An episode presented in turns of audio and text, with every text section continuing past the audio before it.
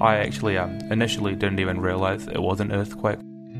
So I remember that I was in my bed at the time because obviously it happened at night time. Woke up to the shakes, then everything's sort of going all over the place, and it's like just sensory overload. And I remember feeling my mum shaking me and yelling at me to get up and wake up and get in the doorways. Just a very like blur of like a chaotic moment type of situation. And I remember seeing my dad trying to walk to my brother's room to wake him up, seeing his legs shaking and yeah, it was a bit it was a bit freaky at the time. It happened 10 years ago today at 4:35 a.m. It would appear that um, Christchurch has been shaking like a leaf. Now, I'll read you some of the reports that are coming in from listeners. We've received a lot of text messages. You have no idea what we've just been through in Christchurch. It's still shaking, the most frightening I've ever experienced. Power gone, still aftershocks.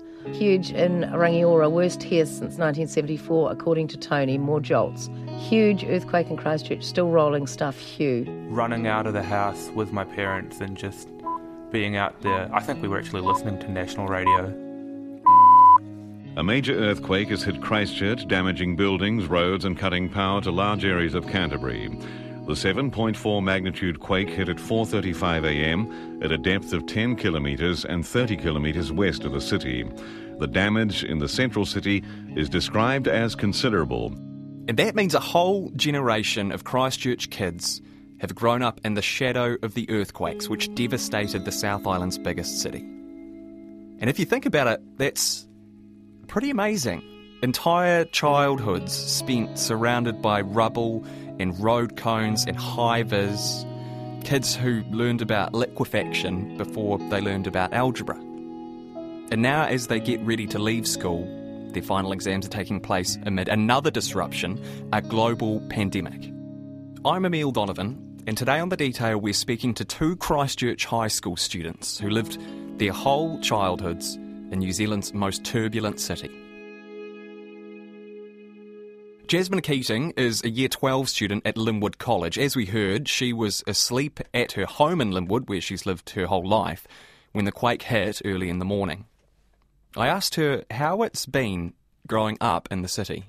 Oh, it's been a bit freaky. You, you're very uncertain of what's going to happen next and whether there's going to be a massive earthquake. I know that I've had to adapt to the feeling of what it feels like to be in an earthquake.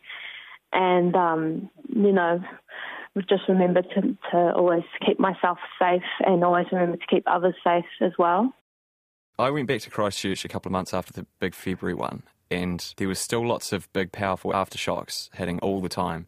When an aftershock would hit, I would freak out, you know. Yeah. I'd like, I'd look for a doorway or something like that, and I'd be sweating, and my heart would be pounding. And the guy who I was hanging out with, he was totally chill, because it was a, it, it was a few months of this, and he was saying like.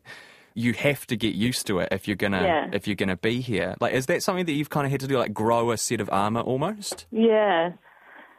I know I've had to. Um, I know my mum and my siblings have had to. Um, we've had to just basically, you know, prepare ourselves. Uh, we have an emergency box now filled with batteries, um, wind up radios. That's one of the things that we use during the earthquakes. Um, candles, because during the earthquakes there was a time where it was just pitch black because the power had gone out. So we had to prepare ourselves for that as well. The normal for us is having these up and down roads, no buildings, and everything's broken around you. Like the cathedral's gone, and like we've only recently started to have somewhat of a CBD back.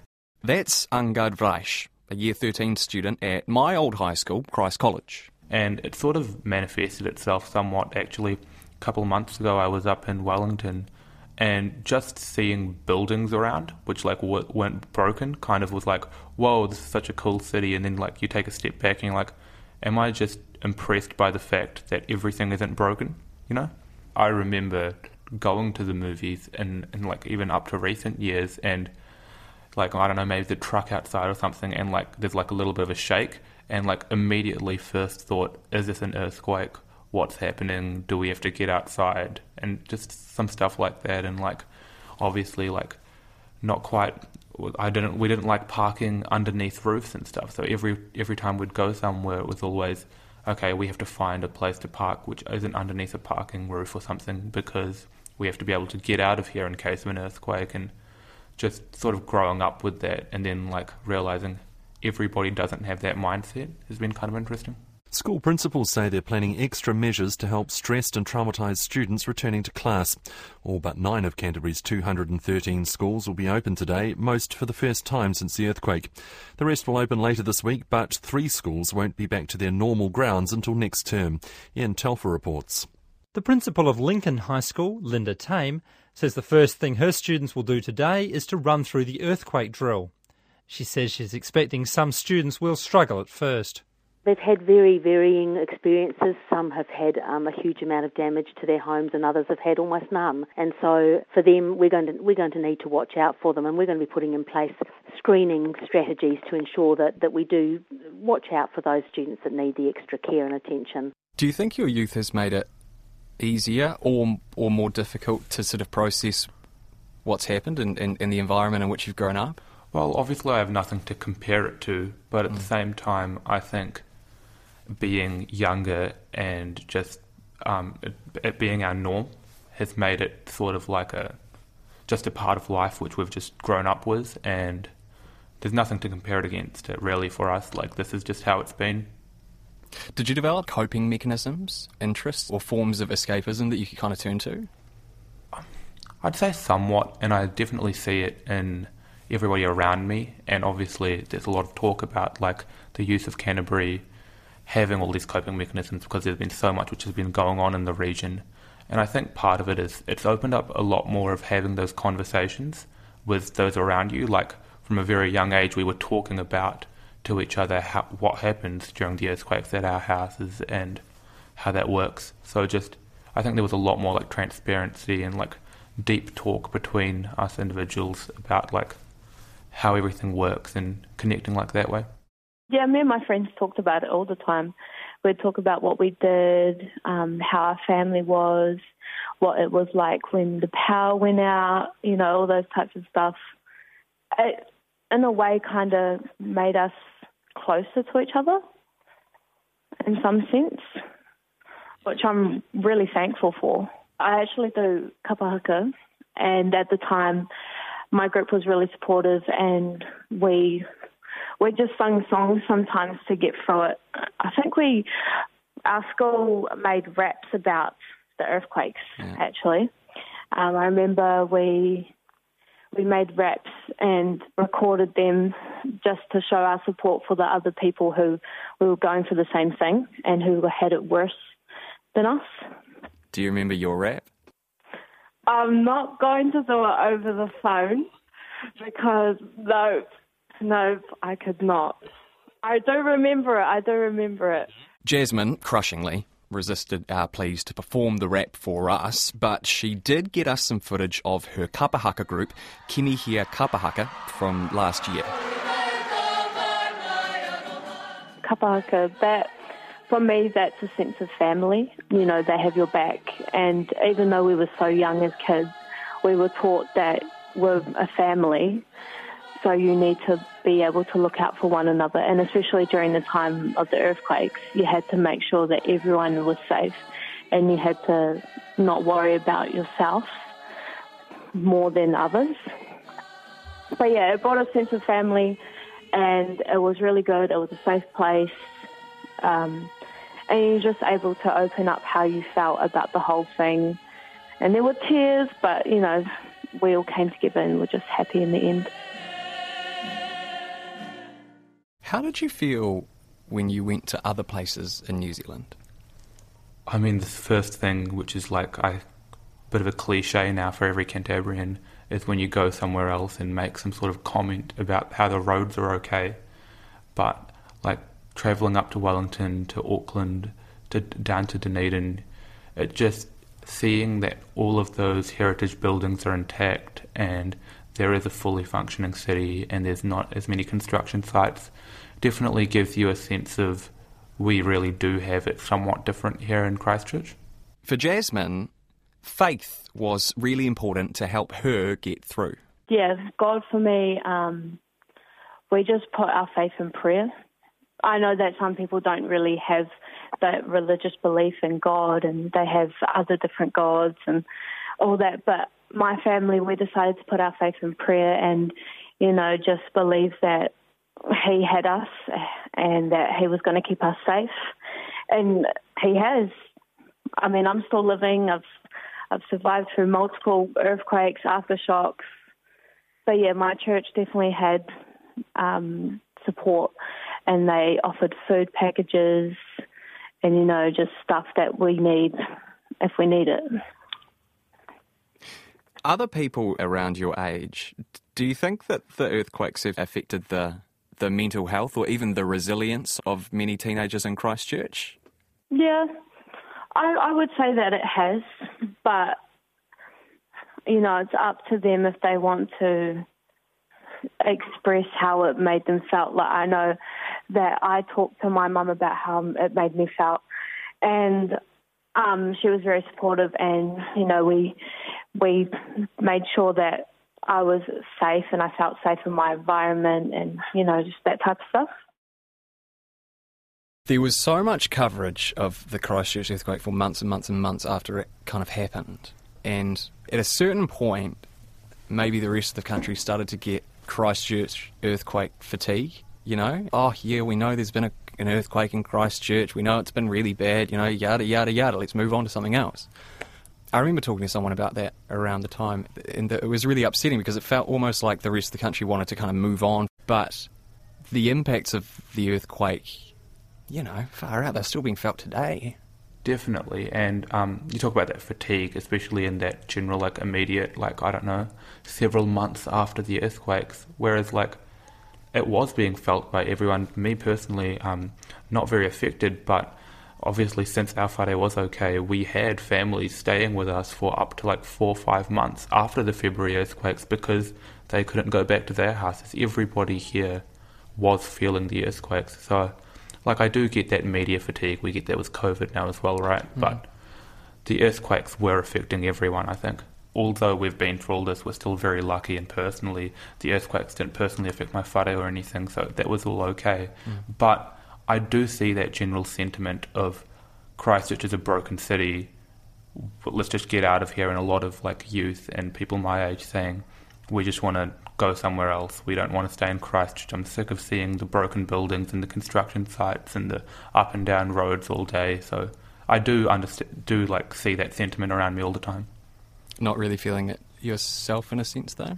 Somewhat, and like obviously there is frustration to be had, and like everything's broken, and we don't really have a city, and yeah, there's there's frustration there, but of course you have to contrast it with the fact that we are, of course, still very lucky to be in a functional city and have a lot more than other people around the world. Welcome to this special edition of Checkpoint on the shootings in Christchurch. I'm Lisa Owen. Horror in Christchurch this afternoon after shootings at two mosques in the city. Those are Masjid Al Noor Mosque on Deans Avenue, that is right opposite Hagley Park, and at another mosque in Linwood. There are reports of multiple injuries and fatalities, with witnesses reporting seeing a man enter the mosque opposite Hagley Park dressed in a military jacket, and he just started shooting, they say. We saw one of the fathers who um, started crying, and we thought we thought we would sing sometimes like lean on me because we knew that it was just him crying there. So we all got together. I just grabbed onto a school, one of the schoolgirls, and I told the boys to join in, and we all started singing um, "Lean on Me," just to prove that you know there's always a shoulder for them to lean on, even if we're strangers. But we're always here to help, especially as New Zealanders. That we're um, always here for the, anyone to cry on. The quakes happened 10 years ago, but then, of course, in March of last year, we also had the horrifying mosque shootings, one of which yeah. was pretty close to you guys, I think, at the Linwood Mosque. That must have been pretty traumatic as well. Mm. At the time, I was actually out of Christchurch. I was in Living Springs for a uh, Te Arorokura Wānanga, so stay over. Um, and so I was really worried about my friends back home and how they were doing and you know, whether or not they were safe, how their lockdown was going. Um, but yeah, I remembered at the same time that we had to keep safe where we were just in case, you know, we had to take precautions. But um, I remember coming back home and hearing about the things that my friends had to do, like they weren't allowed to go toilet, um, they weren't allowed to message people on their phones like I was allowed to. Um, and yeah, I just remember hearing horrific stories about how they saw things, police cars. And at the time, my parents were actually in Aussie, so they weren't there to, you know, be supportive as much. It was actually quite a horrific experience, you know, how someone could do that to the Muslim community and let alone Christchurch, a bunch of innocent people. Yeah, I think it was slightly different in the fact that, of course, the mosque shootings and the quakes were felt by everyone, but with the quakes there was a self, there was like a sense of like this was beyond our control. Whereas with the mosque shootings, I do feel like there was some sense of did we really just let this happen? Where's the where's the vulnerability come from? You know adolescence and like your teenage years are a mercurial enough period um, in a person's life, like under normal circumstances. You've had not only the earthquakes and not only the mosque shooting as well, but now there's now there's a global pandemic. Have you ever thought? Have you ever taken a step back and thought, man, I've had a really weird teenagehood? Yeah, it is definitely like a crazy, crazy um, like generation of high school students and stuff as well because um, obviously, once again, bring it back to the perspective of usual, like Christchurch teenagers, and going through all of that, and it's just been dis- a disturbance after a disturbance. But I think it's all sort of shaped the resilience which you can sort of associate with someone who's grown up in Canterbury now. Do you think there is an unusual resilience to people who have grown up in Canterbury in that time? Yes, I think there definitely is. Um, and that's just a matter of if you've gone through so much, not only will you be de- desensitized to it, but you'll also understand how more like how to cope with it, and it becomes just a part of life which you have to deal with. First earthquake, terrifying. Second earthquake, terrifying. By the time you're at like the thirtieth aftershock, what are you going to do? Like, you know, it's just there. It's just a part of your life. Has that kind of manifested in, in terms of your everyday life or, or, or how your personality has developed, do you think? On like a very broad level, I think. Sure, yeah. Um, and just bring it back to, I don't know about how much it's affected me overall, or if I want to speak for the generation, overall as individuals, mm. but specifically in terms of handling yourselves and ourselves in those chaotic environments has been huge. Like the mosque shootings, like when that happens, like once again, that chaos at school. Everybody has to leave. Um, you're out there. It was actually kind of a callback to I remember like I thought about in the earthquakes when we were all standing there on the field and the principal himself was checking off kids as their parents came and collected them and the same thing happened in the mosque shootings after lockdown so it's been a very interesting experience. With all of the stuff that you've had to deal with before you know before the age of 18 that is crazy and like yeah. do you do you feel like you've almost had to like grow up faster? Yeah. Yeah. Yeah, in a way I do. Um, I notice that I, am quite mature for my age when I want to be. Um, but yeah, it has been tough for not only myself but my family as well. How do you think of Christchurch now? Like, do you like it as a city? Yeah, I love it.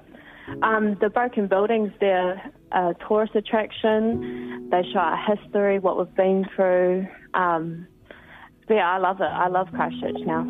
Yeah, no, I, I love the city, man. It's quite nice, but obviously, it's progressing. It's got, it's come from a very broken place, and it's building up slowly. I guess is the word.